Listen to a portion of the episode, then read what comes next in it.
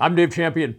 New daily infections in the United States are plummeting, they are nosediving. And in fact, all around the world, to what is government, their health experts, and media attributing this astounding event?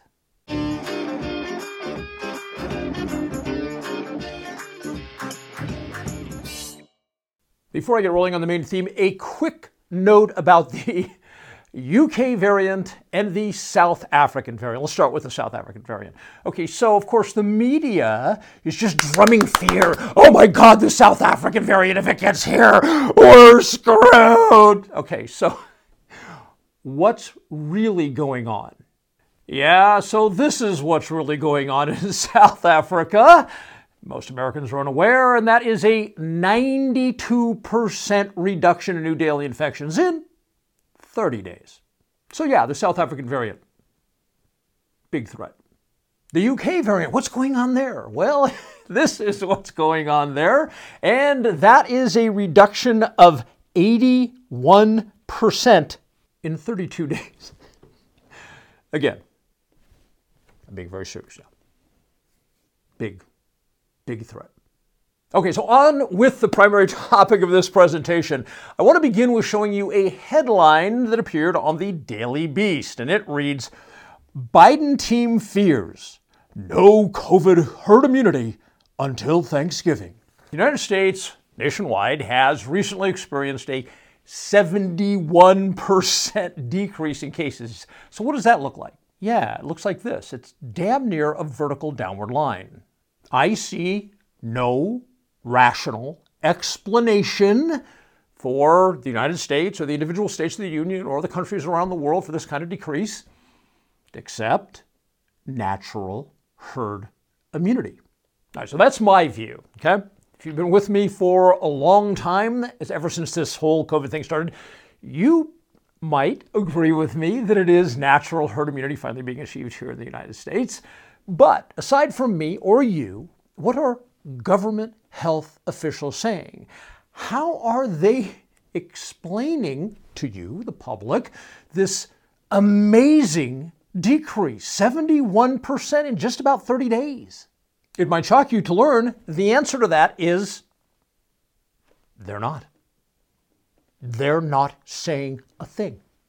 They are making zero effort to explain to the American people, after all the crap they've said for 14 or 15 months about this virus, about the disease that it caused, COVID 19, about the entire scene, about variants and increased transmissibility and mask wearing and social distancing and lockdowns, all the things they've said, and now the cases are in vertical decline.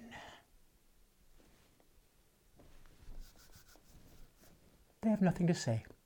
In a moment, I'm going to share with you the only thing that I was able to find that anyone from the United States government has had to say about these dramatic decrease in cases. But before we get to that, let's talk for a moment about what's being said on social media, where, of course, the real experts are.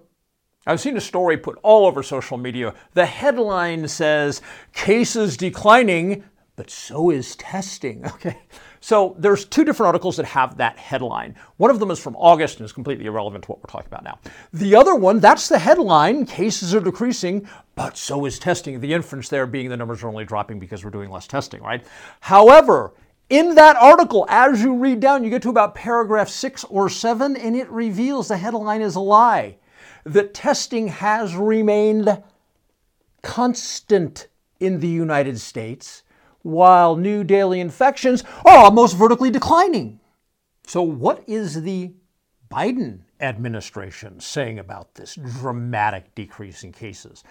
The only statement I could find is by Biden's new CDC director, Rochelle Walensky, I believe is how her last name is pronounced. Let me share with you the only comment that I could find that bears any resemblance to an explanation concerning these dramatic decreasing cases. We now appear to be in a consistent downward trajectory. Downward trajectory. But the key word there is consistent. Okay? So here's Biden CDC director saying, yeah, the numbers are going down. And it appears it is now consistent. As cases are plummeting, they are literally nosediving. That is the strongest statement I could find from any government official.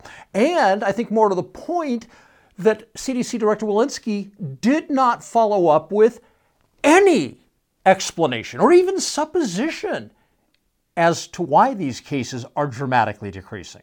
So, in other words, while she acknowledged they are and appears to be, in her mind, consistent, which, yeah, it is, and we can see that plainly from the data, okay, Rochelle, you're supposed to be like this genius, this brilliant researcher and physician.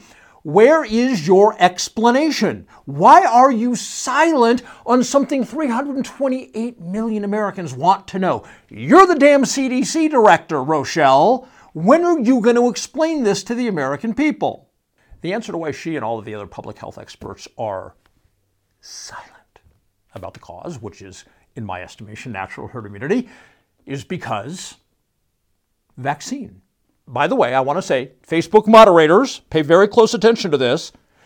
I am not condemning any vaccine and I am not condemning anyone in any way, shape, or form who chooses to get vaccinated. I've never criticized anyone who chose to get vaccinated for anything ever in my life. I've never said a negative word about that. I've never said a negative word about the vaccines. I'm not saying what about the SARS CoV 2 vaccine, any of the various manufacturers.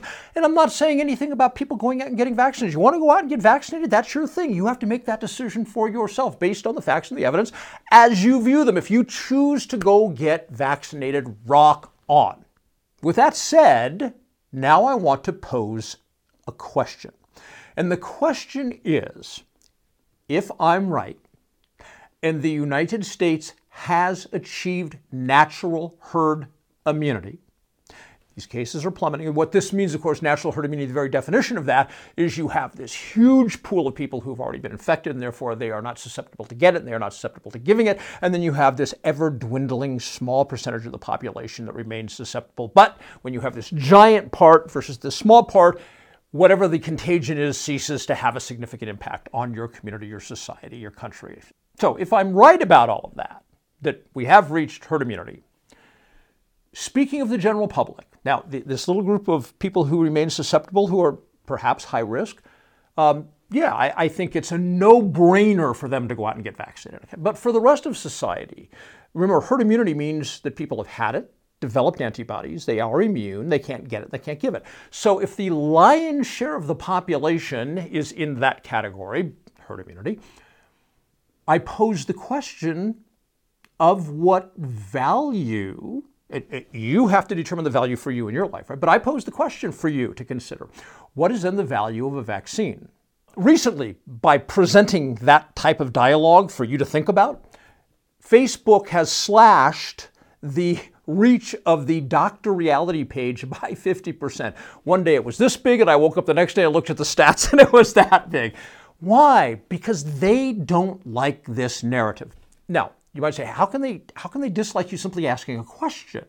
Well, it rubs them the wrong way. It makes them angry because the the answer is so self-evident that to ask the question is to answer it. So even though I'm not answering it, the fact that they slashed my reach in half based on me just asking the question should tell you how self-evident they think the answer is. So is Facebook giving all of us Facebook users, the Facebook community, an explanation, a cogent explanation for why these cases are plummeting. No. They're not, not only are they not giving a cogent explanation, they're not giving any explanation, which is great because that's not their job and they don't have the training. It's not within their area of expertise. So I'm very pleased. Kudos to you, Facebook, for remaining silent on that. But the silence is corrupted by them trying to censor the obvious implications of the kind of question I've posed to you today. Are you allowed to talk about herd immunity on Facebook? Absolutely, you are. Uh, as long as you're talking about herd immunity as a product of getting vaccinated. Oh, that's 100% fine with Facebook. So, what other explanations have been offered, uh, not by the government, not by media, but just by the population at large, just people as they're talking, whether it's conversations or social media or what have you?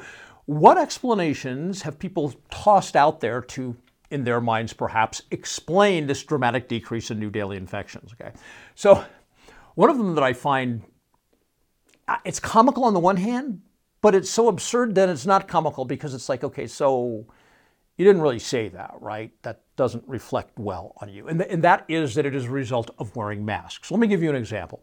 In California, from the time they initiated their mask order, which was many, many, many months ago, statewide mask order, which my friends, I lived in California for 47 years, so I still have a ton of friends back there. They tell me compliance is about as close to 100% as humanly possible. And despite that, from the time California initiated its mask order until cases peaked like three weeks ago and started their dramatic decrease, new daily infections had increased in the state of California more than a thousand percent. Mask order, cases increased more than a thousand percent. So, yeah, I, I, think it's very dubious. I'm being generous here, very dubious to say it's about mask wearing. Others have suggested that it's because finally people were taking this serious and uh, they're following the government mandated mitigation measures. Okay, so that one fails too. the reason is you have places like New York and California that have incredibly stringent, tyrannical mitigation measures. They are um, enforced diligently. You can be fined. In some places, you can go to jail. And then you have other places where they've done virtually nothing. And they have the same exact outcome. Cases have plummeted. Okay? So if you have places with highly desperate mitigation measure policies. Virtually none here. Dramatic tyrannical ones there, and yet they have the same outcome? Looking at that rationally, it cannot possibly be a valid explanation. The one that drives me nuts is the claim that since Biden was elected, labs have reduced the amplification cycles and therefore they're not detecting as many cases as they were when Trump was president. This is all political nonsense. But I would like to share with you a response that I have written out um, in order to share with people on social media who make that claim. And I think you'll understand why the claim is, like the other two, not valid or credible. Reduction in amplification cycles would be known to tens of thousands of private sector lab personnel across the country. Reducing amplification cycles secretly would require those tens of thousands of ordinary Americans to join in a grand conspiracy of silence. Clearly, that's nonsense. Further, since new daily infection numbers are in free fall in every state in the union, for labs to have secretly altered amplification cycles would require tens of thousands or more of county and state health agency personnel to remain silent about it. Thousands of those employees are in states that are overwhelmingly red, and would not remain silent about such a thing for even a second. So yeah, the idea that they've lowered amplification cycles and some whoever they are has conscripted hundreds of thousands of private sector and public lab techs and health agency workers, conscripted hundreds of thousands of people into silence is yeah, just nonsense. So, it's not mask wearing, it's not mitigation measures, it's not reduction of amplification cycles. Hmm. If it's none of those things, and cases are plummeting as they are, what could possibly be the explanation?